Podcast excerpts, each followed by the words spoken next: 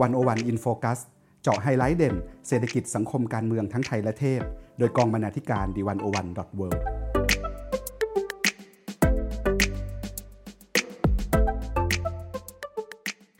สวัสดีค่ะคุณผู้ฟัง ขอต้อนรับเข้าสู่รายการ101 In Focus EP ที่ 47 สัปดาห์นี้จะพาคุณผู้ฟังไปสำรวจ ปัญหาความเหลื่อมล้ำทางการศึกษา จากชิ้นงาน 2 ชิ้นด้วยกันค่ะ โดยชิ้นแรกนะคะ จะพูดถึงความเหลื่อมล้ำจากอเมริกา เมื่อการลงทุนแก้การศึกษาอย่างเดียวอาจยังไม่เพียงพอ และอีกชิ้นหนึ่งคือการมองเรื่องความเหลื่อมล้ำ การศึกษา และทุนในศตวรรษที่ 21 ค่ะ อยู่กับดิฉัน วิลาวันบุญเกื้อกุลวงศ์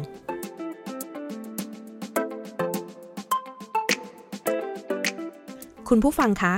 ท่ามกลางแนวคิดหลากหลายว่าด้วยเป้าหมายในการพัฒนาสังคมให้ดีขึ้น หลายคนคงเคยได้ยิน สมการของการพัฒนาที่ว่า การลงทุนด้านการศึกษา จะช่วยทำให้ประเทศดีขึ้นค่ะ หรือว่าปัญหาความยากจนและความไม่เท่าเทียมที่เพิ่มขึ้น ล้วนเป็นผลมาจากระบบการศึกษาที่ล้มเหลว ดังนั้น ภาครัฐและภาคส่วนอื่น ๆ จึงควรร่วมมือกัน ปรับปรุงระบบการศึกษาให้มีคุณภาพ เพื่อให้พลเมืองมีชีวิตความเป็นอยู่ที่ดี และสามารถเป็นกำลังสำคัญในการแก้ไขปัญหาด้านอื่น ๆ ของสังคมต่อไป แต่อย่างไรก็ตามค่ะ บทความเรื่อง Better Public Schools One Fix Income Inequality จากเว็บไซต์ของ The Atlantic โดยคุณนิกค่ะ ซึ่งคุณนิกเป็นผู้ก่อตั้งโครงการ ค้นคว้าและพัฒนานโยบายสาธารณะเพื่อพลเมือง คุณนิกได้อธิบายสภาพปัญหาของระบบการศึกษาในอเมริกา พร้อมกับเสนอข้อโต้แย้งต่อความเชื่อ เรื่องสมการการพัฒนาที่เรามักยึดถือกันทั้งสองข้อที่ได้กล่าวไปข้างต้นค่ะ เพราะเหตุใดการยกระดับคุณภาพการศึกษา จึงอาจไม่แก้ปัญหาความเหลื่อมล้ำในสังคม วันวันจะพาไปสำรวจต้นตอของปัญหาความเหลื่อมล้ำทางเศรษฐกิจ ที่เชื่อมโยงปัญหาความไม่เท่าเทียมทางการศึกษาอย่างแนบแน่น ส่งผลถึงกันและกัน ผ่านข้อเท็จจริงที่เกิดขึ้นในประเทศอเมริกา ซึ่งอาจจะช่วยให้คุณผู้ฟัง สามารถมองเห็นแนวทางในการแก้ไขปัญหาการศึกษา ภายใต้บริบท ระบบเศรษฐกิจโลกในปัจจุบัน และเงื่อนไขต่างๆ ทางสังคมได้ดีมากยิ่งขึ้นค่ะ ผ่านชิ้นงานเรื่อง อ่านปัญหาความเหลื่อมล้ำจากอเมริกา เมื่อการลงทุน แก้การศึกษาอย่างเดียวอาจยังไม่เพียงพอคำถามที่ว่า แก้ปัญหาการศึกษา อาจจะไม่แก้ความเหลื่อมล้ำตั้งแต่ที่ประเทศอเมริกาได้สร้างระบบการศึกษาโดยภาครัฐขึ้นมา ทำให้เกิดกลุ่มบัณฑิตที่สำเร็จการศึกษาในระดับมัธยม หรือมหาวิทยาลัยจำนวนมาก และเป็นจุดเริ่มต้นของการเกิดชนชั้นกลางในประเทศขึ้นค่ะ และเมื่อถึงช่วงทศวรรษ 1970 ก็ดูเหมือนว่าจะเกิดปัญหาบางอย่าง นั่นก็คือ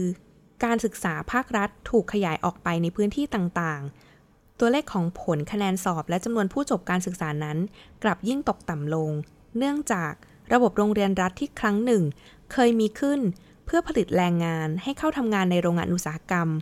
มาตอนนี้กลับไม่สามารถก้าวตามความต้องการด้านการศึกษาที่เพิ่มมากขึ้นได้ทัน หลังจากระบบเศรษฐกิจเปลี่ยนมาพึ่งพาองค์ความรู้เป็นหลัก และทำให้การได้รับการศึกษา กลายเป็นคุณสมบัติพื้นฐานที่ทุกคนต้องมี ก่อนเข้าสู่ตลาดแรงงาน หลักสูตรการศึกษาแบบเดิมๆ จึงอาจไม่มีประสิทธิภาพอีกต่อไปและเมื่อการศึกษาของภาครัฐดังกล่าวล้มเหลว อำนาจในการซื้อของชนชั้นกลางอเมริกา ซึ่งส่วนใหญ่สร้างสถานะทางสังคมผ่านการศึกษาจึงน้อยลงเช่นกัน ในทางตรงกันข้ามค่ะ ค่าจ้างเฉลี่ยต่อปี ของกลุ่มคนที่รวยที่สุด 1%ในอเมริกา เพิ่มขึ้น 156%ในปี 1979 ถึงปี 2017 หากแต่กำลังซื้อจากเงินเดือนของคนอเมริกาโดยเฉลี่ยนั้นไม่ได้เพิ่มขึ้นตามไปด้วยค่ะปรากฏการณ์ดังกล่าวนี้ส่งผลให้ความเหลื่อมล้ำในสังคมเพิ่มมากขึ้น และเกิดการแบ่งขั้วทางการเมือง รวมถึงมีการดูถูก เหยียดหยาม และโกรธเกรี้ยว มีการประทุขึ้นมาในสังคม กลายเป็นสิ่งที่ท้าทายประชาธิปไตยของอเมริกาอย่างมาก จากปัญหาความเหลื่อมล้ำดังกล่าวทำให้นิกก่อตั้ง League of Education Voter องค์กรที่ไม่แสวงหาผลกำไร ที่มีเป้าหมายเพื่อพัฒนาการศึกษาของรัฐ เขาและนักธุรกิจชื่อดังหลายคนร่วมกันบริจาคเงินมากกว่า 1 ล้านเหรียญสหรัฐ เพื่อจัดตั้งโรงเรียนในกำกับของรัฐ แห่งแรกในวอชิงตันค่ะ รวมถึงทุ่มเทแรงกายหลายร้อยชั่วโมง โดยมีแนวคิดง่าย ๆ ว่า ถ้าเราปรับปรุงโรงเรียน หลักสูตร และวิธีการสอนให้ทันสมัยมากขึ้น หรือปฏิรูปเอาครูที่ไม่ดีออกไป ก็จะเป็นผลดีต่อเด็กๆ โดยเฉพาะในชุมชนที่มีรายได้น้อย และชนชั้นแรงงาน อัตราการจบการศึกษาและค่าแรงจะเพิ่มขึ้น ความยากจนและความไม่เท่าเทียมจะลดลง รวมถึงประชาธิปไตยเองก็จะได้รับการฟื้นฟู แต่ถ้าว่าจากการศึกษาของเขาในช่วงเวลาที่ผ่านมา พบว่า แท้จริงแล้ว เหตุผลที่คนงานอเมริกายังต้องดิ้นรนหาเลี้ยงครอบครัวอย่างยากลำบากอยู่ทุกวันนี้ เป็นเพราะพวกเขาได้รับค่าจ้างต่ำกว่าที่ควรจะได้รับค่ะ ภายใต้นโยบายทางเศรษฐกิจแบบบนลงล่าง นั้นเอื้อประโยชน์แก่กลุ่มคนร่ำรวยมาตลอด 40 ปี และแม้ว่าที่ผ่านมา คนอเมริกาจะได้รับการศึกษาสูงกว่าประเทศอื่น ๆ มาโดยตลอด แต่อัตราการจ้างงานก็ยังคงต่ำค่ะ รวมทั้งแรงงานชาวอเมริกาส่วนใหญ่ อันนี้คือรวมถึงในทุกระดับการศึกษาด้วยนะคะ ก็แทบจะไม่ได้ขึ้นค่าจ้างเลย ตั้งแต่คริสตศักราช 2000 เป็นต้นมาค่ะ ทั้งนี้นะคะ คุณนิกไม่ได้หมายความว่า เราไม่ควรปรับปรุงระบบการศึกษานะคะ แต่การศึกษานั้นไม่สามารถแก้ไขความเหลื่อมล้ำในสังคมอเมริกาได้ หากเราละเลยแรงขับเคลื่อนของผลสำลิดทางการเรียนของผู้เรียน อย่างเรื่องรายได้ครัวเรือนค่ะ ข้อมูลจากการวิจัยเชิงตัวเลขที่ผ่านมา มีความเป็นเอกฉันท์เลยนะคะว่า ยิ่งรายได้ของพ่อแม่ผู้ปกครองลดลงเท่าไหร่ก็ยิ่งส่งผลต่อระดับการศึกษาที่ต่ำลงของบุตรหลาน แต่แทนที่เราจะแก้ปัญหาโดยการเพิ่มรายได้ครัวเรือน เรากลับไปเน้นในการขยายโอกาสแก่เด็กยากไร้ค่ะ อย่างการมีโรงเรียนในการกำกับของรัฐสำหรับเด็กยากจน ทั้งที่เด็กกลุ่มนี้ แทบจะไม่มีโอกาสเข้าเรียนในโรงเรียนรัฐดีๆ เพราะไม่สามารถฝ่าด่านของรายได้ครอบครัวที่มีอยู่อย่างจำกัด จึงอาจกล่าวได้ว่า ความไม่เท่าเทียมกันของรายได้ ไม่ได้เกิดจากความล้มเหลวทางการศึกษาเลยเสียด้วยซ้ำค่ะ นอกจากนี้นะคะ นักเศรษฐศาสตร์จากสถาบันนโยบายเศรษฐกิจเสรีนิยม ยังอธิบายเพิ่มอีกว่า ความยากจนคืออุปสรรคที่จะทำลายการเรียนรู้ และพรสวรรค์ของเด็กๆ พวกเขาอาจต้องเปลี่ยนโรงเรียนบ่อย จากความไม่พร้อมของที่อยู่อาศัย ไม่มีใครมาช่วยทำกันบ้าน ได้รับสารอาหารที่ไม่เพียงพอ จนอาจนำไปสู่ปัญหาสุขภาพได้อีก รวมถึงมีสภาพแวดล้อมในการเรียนที่ไม่ปลอดภัยอีกด้วยค่ะ ในขณะที่เด็กกลุ่มหนึ่งของอเมริกาไม่มีแม้แต่เงินที่จะซื้ออาหารกลางวัน เพื่อให้มีคุณภาพชีวิตที่ดี พร้อมสำหรับการเรียน โรงเรียนรัฐที่มีนโยบายแจก หรือลดราคาค่าอาหารกลางวันในปัจจุบัน ยังมีเพียงจำนวนแค่ครึ่งเดียวอีกค่ะ จากสภาวะดังกล่าวนะคะ เราก็อาจจะจินตนาการได้ว่า โอกาสในการที่จะเอื้อมถึงโรงเรียนรัฐคุณภาพดีของเด็กกลุ่มจำนวนนี้ อาจจะมีน้อยมากค่ะ และโรงเรียนคุณภาพดีก็มักจะกระจุกตัวอยู่แค่ในเขตพื้นที่ของกลุ่มครอบครัวชนชั้นกลาง ที่มีความมั่นคงทางการเงิน อำนาจทางการเมือง เวลา และทรัพยากร พูดง่าย ๆ ว่า โรงเรียนรัฐที่มีคุณภาพนั้น แท้จริงแล้วก็เป็นผลผลิตของชนชั้นกลางเสียมากกว่าค่ะ ดังนั้น หากทำให้คนมีเงิน และมีชีวิตที่ดีได้แบบคนชนชั้นกลาง โรงเรียนรัฐคุณภาพดีก็จะตามมาเองค่ะ โดยสรุปนะคะ ข้อเสนอของคุณนิกในการแก้ปัญหาก็คือ หากเราต้องการให้เด็กทุกคนมีโอกาสประสบความสำเร็จเท่าเทียมกัน สิ่งที่ควรทำมากกว่าการขยายโอกาส คือการลดระยะห่างระหว่างขั้นบันได เราต้องไม่มุ่งที่จะพัฒนาเพียงการศึกษาให้มีคุณภาพอย่างเดียวค่ะ หากแต่เราที่จะต้องพัฒนาคุณภาพของครัวเรือน ที่อยู่อาศัย หรือการดูแลสุขภาพ เพื่อชีวิตความเป็นอยู่ที่ดีไปพร้อมกันด้วย ดังนั้นประเด็นเรื่องค่าแรง จึงสำคัญกับแรงงานมาก ค่าแรงที่สูงไม่ควรถูกจำกัดอยู่แค่กลุ่มอาชีพที่สังคมให้คุณค่า และวิธีทางตรงในการแก้ไขปัญหาความไม่เท่าเทียมทางเศรษฐกิจ คือการเพิ่มค่าแรงขั้นต่ำและการมีเกณฑ์เงินเดือน ค่าตอบแทนที่ชัดเจน เพื่อลดปัญหาการไม่จ่ายค่าทำงานล่วงเวลา คืนอำนาจการต่อรองให้แก่แรงงาน ไปจนถึงการเพิ่มภาษีให้สูงขึ้นต่อคนรวย หรือเก็บจากภาษีที่ดินค่ะ หลังจากที่เรามองทางฝั่งอเมริกา เราลองกลับมามองที่ฝั่งประเทศไทยของเราบ้างนะคะ ในช่วงที่ผ่านมา การพัฒนาด้านการศึกษาจากภาครัฐส่งผลให้แรงงานไทย ในภาพรวมนั้น มีระดับการศึกษาที่สูงขึ้นค่ะ รวมทั้งนโยบายการสนับสนุนค่าใช้จ่ายในการจัดการการศึกษาของรัฐ ระหว่างปี พศ 2545 ถึง 2556 ตั้งแต่ระดับอนุบาลจนถึงระดับมัธยมศึกษาตอนปลาย มีส่วนช่วยให้เด็กสามารถเข้าถึงโอกาสทางการศึกษาในโรงเรียนของรัฐได้มากขึ้น ในขณะที่สถาบันวิจัยเพื่อการพัฒนาประเทศหรือ TDRI นะคะ ก็ชี้ว่าโจทย์สำคัญของการปฏิรูปการศึกษาไทย ไม่ใช่การเข้าถึงการศึกษาของคนส่วนใหญ่อีกต่อไป หากแต่คือการทำให้การศึกษามีคุณภาพอย่างทั่วถึงค่ะ และอย่างไรก็ตามนะคะ อาจจะกล่าวได้ว่า สถานการณ์และปัญหาในอเมริกานั้น ไม่ได้ต่างกับสิ่งที่เกิดขึ้นในบ้านเรามากนักค่ะ นับตั้งแต่การศึกษาของประเทศเริ่มผูกขาดไว้ที่รัฐ อย่างการมีกฎหมายการศึกษาภาคบังคับ ส่งผลให้การศึกษาในรูปแบบอื่น ๆ เช่น การเรียนแบบโฮมสคูลหรือการศึกษานอกระบบต่าง ๆ นั้นหมดความสำคัญแล้วก็ค่อย ๆ สูญหายไปค่ะ ในแง่นี้นะคะ การเรียนในโรงเรียนหรือมหาวิทยาลัยเพื่อให้ได้มาซึ่งวุฒิการศึกษา จึงเป็นหนทางเดียวที่จะนำไปสู่การเลื่อนชั้น หรือขยับฐานะทางสังคม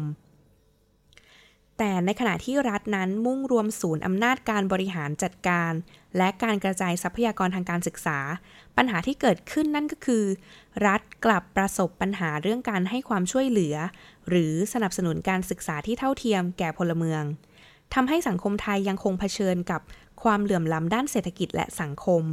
ส่งผลให้มีคนจำนวนหนึ่ง เสียเปรียบเมื่อเข้าสู่ตลาดแรงงานค่ะ เช่น การรับค่าจ้างที่ต่ำกว่ากลุ่มที่มีโอกาสทางการศึกษาสูงกว่า หรือโอกาสในการได้งานที่น้อยกว่า เนื่องจากการรับเข้าทำงาน ซึ่งยึดโยงกับมหาวิทยาลัยที่สำเร็จการศึกษาค่ะนอกจากนี้นะคะ ประสิทธิภาพและหลักสูตรการสอนในโรงเรียนทั่วไป ยังไม่สอดคล้องกับเกณฑ์ในการวัดผลสอบทำให้ระบบการศึกษาไทยจำต้องผูกติดแนบแน่นกับสถาบันกวดวิชามาโดยตลอดค่ะ เปิดช่องว่างให้ธุรกิจกวดวิชาที่มักดำเนินการ โดยภาคเอกชนเข้ามามีบทบาท และยังคงยิ่งเป็นการตอกย้ำระยะห่างของฐานะ หรือต้นทุนทางการเรียน ไปจนถึงการแข่งขันทางการศึกษาในสังคมให้ยิ่งรุนแรงมากยิ่งขึ้นด้วยและมากไปกว่านั้นนะคะ คุณผู้ฟัง การมีอยู่ของสถาบันกวดวิชา ยังสะท้อนถึงปัญหาเรื่องความไม่เท่าเทียมกันด้านพื้นที่ค่ะ กล่าวได้ว่าสถาบันกวดวิชาที่มีคุณภาพ รวมทั้งโรงเรียนที่มีชื่อเสียง และมหาวิทยาลัยอันดับต้นๆในไทยด้วยนะคะ ต่างก็กระจุกตัวอยู่ในเขตเมืองค่ะทำให้ผู้เรียนนั้นต้องขวนขวายที่จะเข้ามาเรียนในเขตพื้นที่เดียวจนเกิดกลุ่มที่ได้เปรียบและเสียเปรียบด้านเวลาหรือค่าเดินทาง ในแง่นี้นะคะ ความเหลื่อมล้ำทางการศึกษาในไทย จึงไม่เพียงเป็นเรื่องของฐานะรายได้ หากแต่ยังสัมพันธ์ในเชิงประเด็นภูมิศาสตร์อีกด้วยค่ะ ข้อมูลจากกองทุนเสมอภาคเพื่อการศึกษาหรือกสศนะคะ สะท้อนปัญหาข้างต้นได้เป็นอย่างดีเลย โดยสถิติที่ชี้ว่า เด็กที่ต้องเผชิญกับความเหลื่อมล้ำทางการศึกษาอย่างสาหัสที่สุดคือ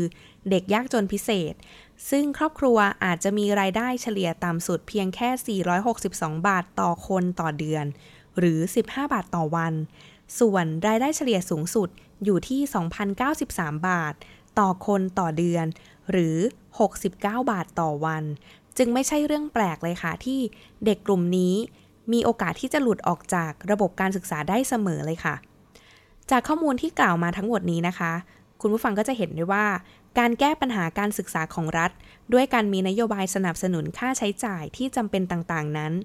จำเป็นที่จะต้องมีการออกแบบ นโยบายอย่างเฉพาะเจาะจงค่ะ เพื่อรับประกันว่าคนที่ลำบากที่สุดจะเข้าถึงทรัพยากรได้ ที่สำคัญก็คือการมองให้ทะลุถึงรากว่าปัญหาที่แท้จริงที่อยู่เบื้องหลังการปรับปรุงระบบการศึกษา คือปัจจัยเรื่องของต้นทุนความพร้อม เม็ดเงินค่าแรง และความเจริญในพื้นที่ ซึ่งก่อให้เกิดความเหลื่อมล้ำ อยู่ภายใต้โครงสร้างเศรษฐกิจของประเทศตลอดมา หากเราไม่แก้ไขปัญหาความเหลื่อมล้ำทางเศรษฐกิจ และความไม่เท่าเทียมทางการศึกษาควบคู่ไปด้วยกัน ความเหลื่อมล้ำก็อาจยังเรื้อรังอยู่คู่สังคมไปเช่นเดิมค่ะ คุณผู้ฟังคะ ในห่วงเวลาที่ปัญหาความเหลื่อมล้ำทวีความรุนแรงมากขึ้นเรื่อยๆ หนังสือเรื่อง Capital in the 21st Century ของโทมัสปิเกตตี นักเศรษฐศาสตร์ ชาวฝรั่งเศส แห่งมหาวิทยาลัยปารีส ซึ่งเป็นหนังสือเศรษฐศาสตร์ที่โด่งดังมากที่สุดเล่มหนึ่งในรอบทศวรรษที่ผ่านมาค่ะ ได้รับการยกย่องว่า เป็นผลงานที่อธิบายความเหลื่อมล้ำในสังคมทุนนิยมได้อย่างมีพลวัตแหลมคม และสดใหม่ แต่หนึ่งในประเด็นที่ไม่ค่อยมีการพูดถึงมากนักค่ะ เมื่อพูดถึงหนังสือเล่มนี้ก็คือ เรื่องการศึกษาทั้งที่ผู้เชี่ยวชาญจำนวนมากนะคะ เห็นพ้องต้องกันว่า การศึกษาเป็นปัจจัยสำคัญอย่างยิ่งต่อความเหลื่อมล้ำ การอ่านและถกเถียงประเด็นว่าด้วยการศึกษาจึงน่าสนใจอย่างยิ่ง ทั้งสำหรับคนที่สนใจงานของปิเกตตี้ในฐานะองค์ความรู้ร่วมสมัย และคนที่สนใจปัญหาความเหลื่อมล้ำในภาพรวมก่อนที่จะกลายมาเป็นงานเขียนค่ะ ปิเกตตี้ใช้เวลาวิจัยและรวบรวมข้อมูลถึง 15 ปีด้วยกัน โดยศึกษาทิศทางและความเปลี่ยนแปลงของสภาพการกระจายรายได้ และความมั่งคั่งในหลายประเทศค่ะ โดยเฉพาะในสหราชอาณาจักร สหรัฐอเมริกาและฝรั่งเศส ซึ่งมีประเด็นสำคัญโดยสังเขปว่าตั้งแต่อดีตจนถึงปัจจุบัน ทุนเป็นตัวแปรสำคัญที่ก่อให้เกิดความเหลื่อมล้ำของระบบเศรษฐกิจโลกค่ะ ความมั่งคั่งถูกกระจุกอยู่ในหมู่คนส่วนน้อย และผลักความไม่มั่นคงให้กับคนส่วนมาก ความมั่งคั่งของเจ้าของทุนหรือทรัพย์สิน จะเติบโตได้เร็วกว่า ผู้ที่ต้องพึ่งพาเพียงไรายได้ ซึ่งสิ่งนี้เองค่ะ ก็เป็นรากฐานของปัญหาความเหลื่อมล้ำอย่างรุนแรง พิเกตตี้ได้นำเสนอจุดยืนใน 3 ประเด็นค่ะ โดยประเด็นแรกเขาพิสูจน์ว่า แนวคิดทฤษฎีเส้นโค้งของคูสเนตของซิมอนคูสเนตไม่เป็นความจริง โดยแนวคิดนี้เสนอว่า หากการเติบโตทางเศรษฐกิจ และอุตสาหกรรมขยายตัวไปถึงจุดหนึ่ง ความเหลื่อมล้ำจะมีแนวโน้มลดลง พิเกตตี้วิจารณ์ทฤษฎีนี้ว่าเป็นเพียงแค่นิทานค่ะ พร้อมกับเสนอว่าประเด็นทางการเมืองโดยเฉพาะสงครามโลกครั้งที่ 1 และ 2 คือชนวนหลักของการลดความเหลื่อมล้ำ ไม่ใช่กลไกทางเศรษฐกิจตามที่ทฤษฎีของคูดเนสดังนั้นพิเกตตี้จึงสรุปได้ว่า การลดลงของความเหลื่อมล้ำในช่วงนี้ ไม่ได้เกิดจากความก้าวหน้าของการพัฒนา แต่เป็นเพียงอุบัติเหตุทางประวัติศาสตร์เท่านั้นค่ะ สำหรับจุดยืนในประเด็นที่ 2 นะคะ พิเกตตี้พบว่าอัตราส่วนของการออมต่อการเติบโตทางเศรษฐกิจ เท่ากับอัตราส่วนของทุนต่อรายได้ นั่นหมายความว่า หากการออมเพิ่มขึ้น แต่การเติบโตน้อย สัดส่วนของทุนต่อรายได้ ก็ย่อมเพิ่มมากไปด้วย จากกฎดังกล่าวนี้ทำให้พิเกตตี้สรุปได้ว่า ผลตอบแทนของทุนสูงกว่า อัตราการขยายตัวทางเศรษฐกิจเสมอค่ะ ในแง่นี้นะคะ ทุนจะกลายเป็นสิ่งที่มีความสำคัญมากกว่ารายได้ในอนาคต และจุดยืนในประเด็นที่ 3 ของปิเกตตี้นะคะ ก็คือความเหลื่อมล้ำที่เกิดขึ้นในระบบเศรษฐกิจและสังคม มีต้นตอจาก 2 แหล่งหลักค่ะ คือความไม่เท่าเทียมกันของแรงงาน หรือจะเรียกได้ว่าความแตกต่างของค่าจ้างนะคะ และอีกแหล่งหนึ่งก็คือความไม่เท่าเทียมของทุน หรือเรียกว่าความมั่งคั่งที่เคยเป็นเจ้าของมาก่อน อย่างไรก็ตามค่ะ เหตุผลของความไม่เท่าเทียมทั้งสองรูปแบบนั้นแตกต่างกัน โดยเฉพาะตั้งแต่ทศวรรษที่ 1970 เป็นต้นมา ที่ทุนมีความสำคัญโดยสัมพันธ์ต่อระบบเศรษฐกิจมากขึ้นเรื่อยๆ ซึ่งปิเกตตี้เรียกว่า เป็นการเกิดขึ้นของลัทธิทุนนิยมแบบใหม่ สำหรับปิเกตตี้นะคะ สิ่งที่สะท้อนลัทธิทุนนิยมแบบใหม่ได้เป็นอย่างดีก็คือกลไกการจัดการทุน เช่น ระบบมรดก หรือความสัมพันธ์ที่ใกล้ชิดกับทุน กลไกเหล่านี้แหละค่ะ ที่ทำให้ความมั่งคั่งของกลุ่มคนที่มีความมั่นคงอยู่แล้ว เติบโตได้เร็วกว่ารายได้จากระบบเศรษฐกิจในภาพรวมสำหรับพิเกตตี้เองนะคะสองตัวแปรสำคัญที่จะแก้ไขปัญหาความเหลื่อมล้ำได้นั้นก็คือ ภาษีความมั่งคั่งระดับโลก ซึ่งให้ความสำคัญกับการจัดเก็บภาษี ผลตอบแทนจากทุนในระดับสากลค่ะ และอีกตัวแปรหนึ่งนะคะก็คือ ระบบการศึกษาเพื่อกระจายความรู้และทักษะ ซึ่งเป็นพลังที่ทำให้ช่องว่างความเหลื่อมล้ำหดแคบลงได้ค่ะอย่างไรก็ตามก็ยังมีนักวิชาการจำนวนหนึ่งนะคะ ที่กลับเห็นว่า แม้คำอธิบายของปิเกตตี้จะมีพลังในการอธิบายความเหลื่อมล้ำสูง แต่เมื่อพูดถึงการศึกษาในฐานะตัวแปรที่ช่วยลดความเหลื่อมล้ำปิเกตตี้กลับไม่ได้นำความแหลมคมในข้อเสนอของตัวเขาเองมาใช้เท่าที่ควรค่ะ โดยเฉพาะการวิเคราะห์ปัจจัยทางการเมือง นักวิชาการกลุ่มนี้ก็เห็นว่า แม้การศึกษาจะมีส่วนในการลดความเหลื่อมล้ำทางสังคมได้จริง แต่หากพิจารณาในระยะยาวแล้ว ทุนอาจก่อให้เกิดความเหลื่อมล้ำที่ทวีความรุนแรงขึ้น มากเกินกว่าที่การศึกษา จะสามารถบรรเทาความเหลื่อมล้ำที่เกิดขึ้น อย่างซ้ำแล้วซ้ำเล่าได้ ยิ่งไปกว่านั้นค่ะ หากความเหลื่อมล้ำรุนแรงขึ้น และทุนมีอำนาจครอบงำสังคมสูง การศึกษาไม่เพียงแต่ไม่สามารถช่วยลดความเหลื่อมล้ำในระบบทุนนิยมได้ แต่จะเป็นส่วนหนึ่งของระบบที่สร้างความเหลื่อมล้ำเสียเองค่ะ โดยมีส่วนทำให้ผลตอบแทนของทุนสูงกว่ารายได้มากขึ้นไปอีก กลุ่มนักวิชาการที่เห็นแย้งกับปิเกตตี้นะคะ ได้ชี้ให้เห็นว่า ความเหลื่อมล้ำมีสาเหตุหลักมาจากระบบเศรษฐกิจการเมือง ซึ่งระบบได้เอื้อประโยชน์ ต่อผู้มีอำนาจในหลายรูปแบบ ไม่ว่าจะเป็นลัทธิล่านานิคม และลัทธิจักรวรรดินิยม ที่มีอิทธิพลและยังคงมีอิทธิพลต่อโครงสร้างของความไม่เท่าเทียมกันทั่วโลก ความแตกต่างทางเชื้อชาติ และเพศที่ถูกสร้างขึ้นผ่านลัทธิล่านานิคม และลัทธิจักรวรรดินิยม ก็เป็นชนวนเหตุของความไม่เสมอภาคเช่นกันค่ะ ดังนั้นนะคะในหลายกรณี การศึกษาในปัจจุบันที่เป็นส่วนหนึ่งของระบบ จึงนำไปสู่ความไม่เท่าเทียมมากกว่าแก้ปัญหา เช่น ระบบของโรงเรียนรัฐ เป็นส่วนสำคัญของโครงการจักรวรรดินิยม เพื่อดึงเอาคุณค่าจากประชากรที่ถูกปกครอง แม้แต่ในยุคหลังอาณานิคม ระบบการศึกษาสร้างความแตกแยก มากกว่าการเป็นแรงดุลของการลดความไม่เท่าเทียมค่ะคุณผู้ฟังคะ ข้อวิจารณ์ข้างต้นไม่ได้หมายความว่าการศึกษาไม่สำคัญนะคะ เพียงแต่ต้องการชี้ให้เห็นว่า การด่วนสรุปว่าการกระจายความรู้และทักษะผ่านการศึกษา คือตัวแปรหลักในการแก้ไขปัญหาความเหลื่อมล้ำ อาจไม่เพียงพอค่ะ การแก้ปัญหาความเหลื่อมล้ำ โดยใช้การศึกษาเป็นเครื่องมือจำเป็นอย่างยิ่งที่จะต้องพิจารณาปัจจัยด้านการเมือง และสังคมร่วมด้วย รวมถึงการออกแบบการศึกษาให้มีส่วนในการลดความเหลื่อมล้ำได้จริงค่ะ สำหรับคุณผู้ฟังที่สนใจชิ้นงานที่เกี่ยวกับเรื่อง ความเหลื่อมล้ำทางการศึกษา ที่ทางวันโอวันและกองทุนเพื่อความเสมอภาคทางการศึกษา นั้นได้